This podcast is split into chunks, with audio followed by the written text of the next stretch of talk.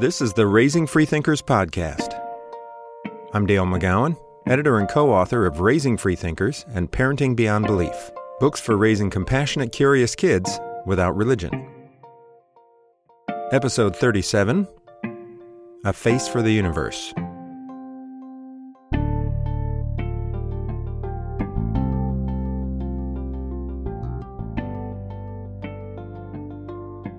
I carry a few quotes around in my head, a few things that changed the way I saw the world around me or my life. And one of the most indelible for me came from the book Doubt, A History by Jennifer Michael Hecht. It's an incredible book written by a great writer and thinker. But the line that has never left me, that I've quoted in almost everything I've published since then, is practically a throwaway line in the book, just 15 words hidden at the end of a paragraph in the introduction. She said, We live in a meaning rupture because we are human and the universe is not.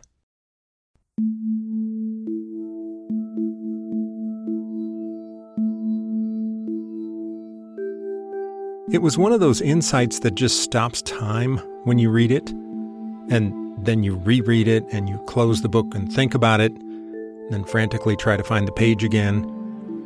So much of our dilemma is captured in those 15 words. It struck me as the absolute crux of our problem as conscious creatures.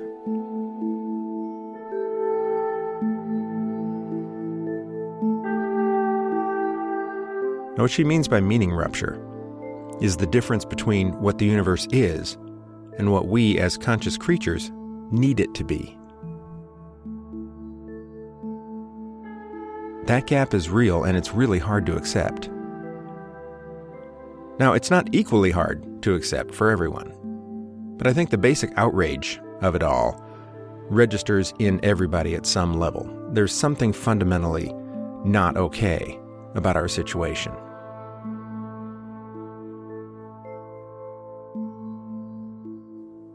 We live in soft bodies that die if you poke them hard enough, and we live in a very pokey universe one that neither knows nor cares about us. Just about everyone feels the abyss opening under their feet once in a while. It happens to me about once a week. I'm drifting off to sleep, and the deep unfairness of conscious mortality takes a bite out of my denial. And I flinch and gasp, and my wife stirs and mumbles, You're fine.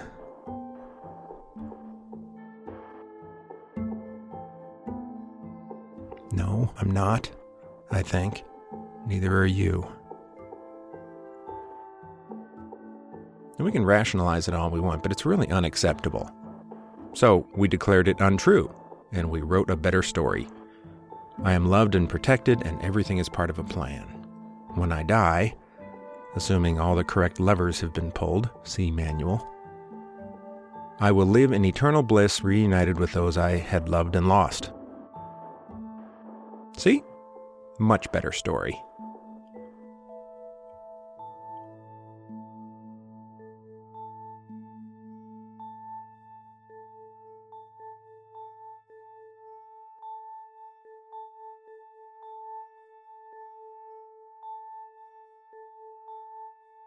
I think about mortality more than a lot of people, in part because of my dad's death when I was a kid. But I've always been shielded from being overwhelmed by existential terror, by things like regular meals, shelter, education, health care, and the absence of an overbearing fundamentalist religion designed to preserve the terror that justifies the story. It's designed to preserve the terror. Look at the second verse of Amazing Grace. Twas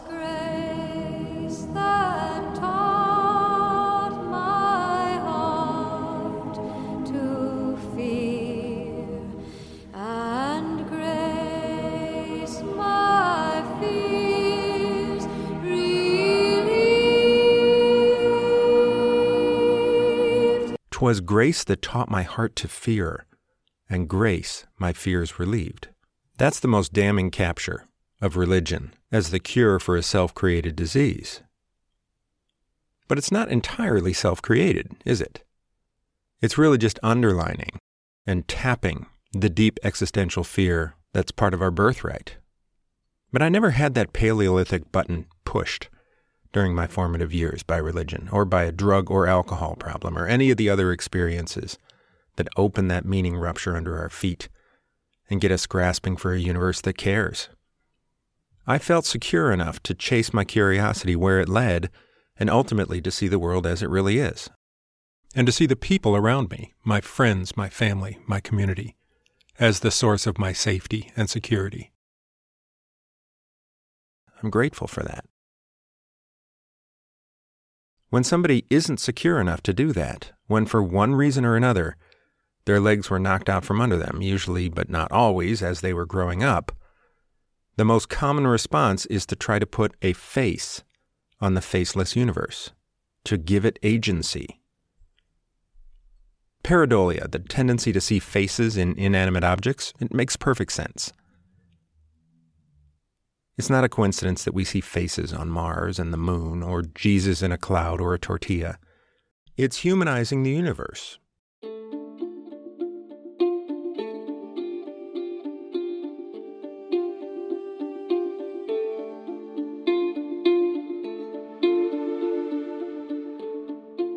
Native Americans and Druids and West African animists who see spirits in literally everything are repairing that meaning rupture. They're putting faces on faceless things, and therefore investing everything with the capacity, the potential to give a damn about us.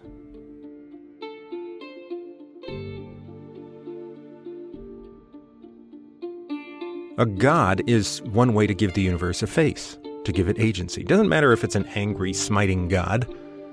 I can still appeal to an angry, smiting God. I can grovel and plead and bargain and praise. Much more terrifying to imagine a universe that can kill me but can't even hear me beg. Much worse.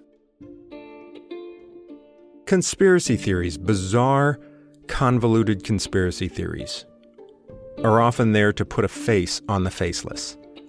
The ridiculous pandemic video that claimed COVID 19 was planned by a sinister network of politicians, funders, and rogue scientists seems immediately and obviously false to anyone whose main motivation is figuring out what's true. But if somebody's experience and education haven't bridged the gap between the Paleolithic brain that we're all carrying around in our heads and the modern world we're forced to live in, insecurity is a natural result and fear is the natural response. To that mind, a complex, nefarious plot by people is a thousand times better than a mindless, amorphous virus.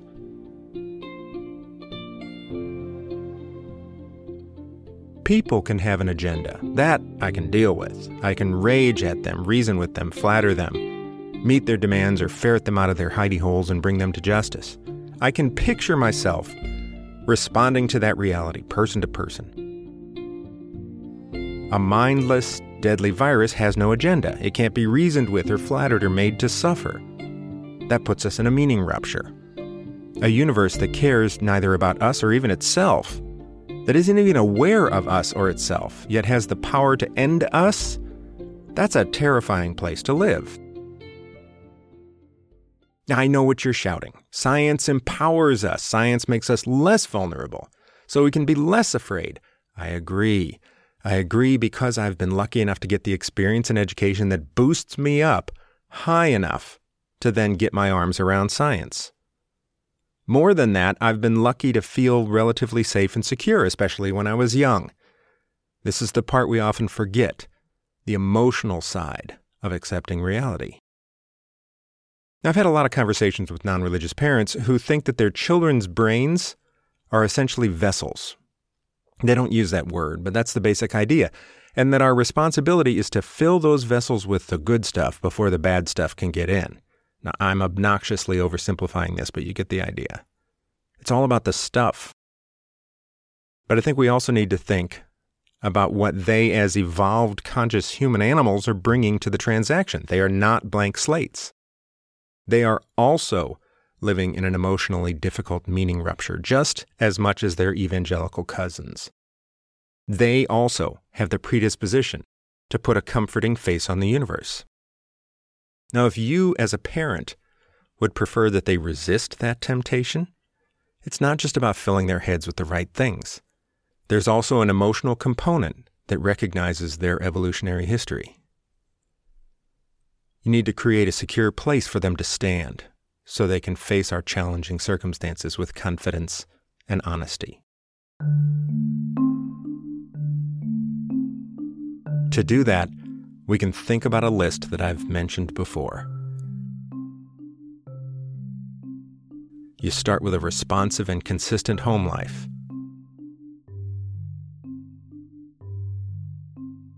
Build a strong attachment with parents and other significant adults. Don't hit or humiliate them or let others do so.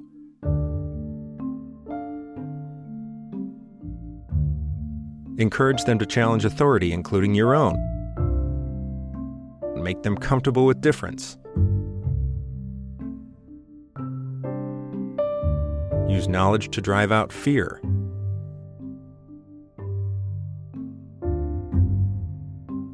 Build a sense of curiosity and wonder that will keep them self educating for life. Let them know that your love and support are unconditional. teach and expect responsibility and maturity. Encourage self reliance. Do all that, and they will happily fill their minds with reality for themselves.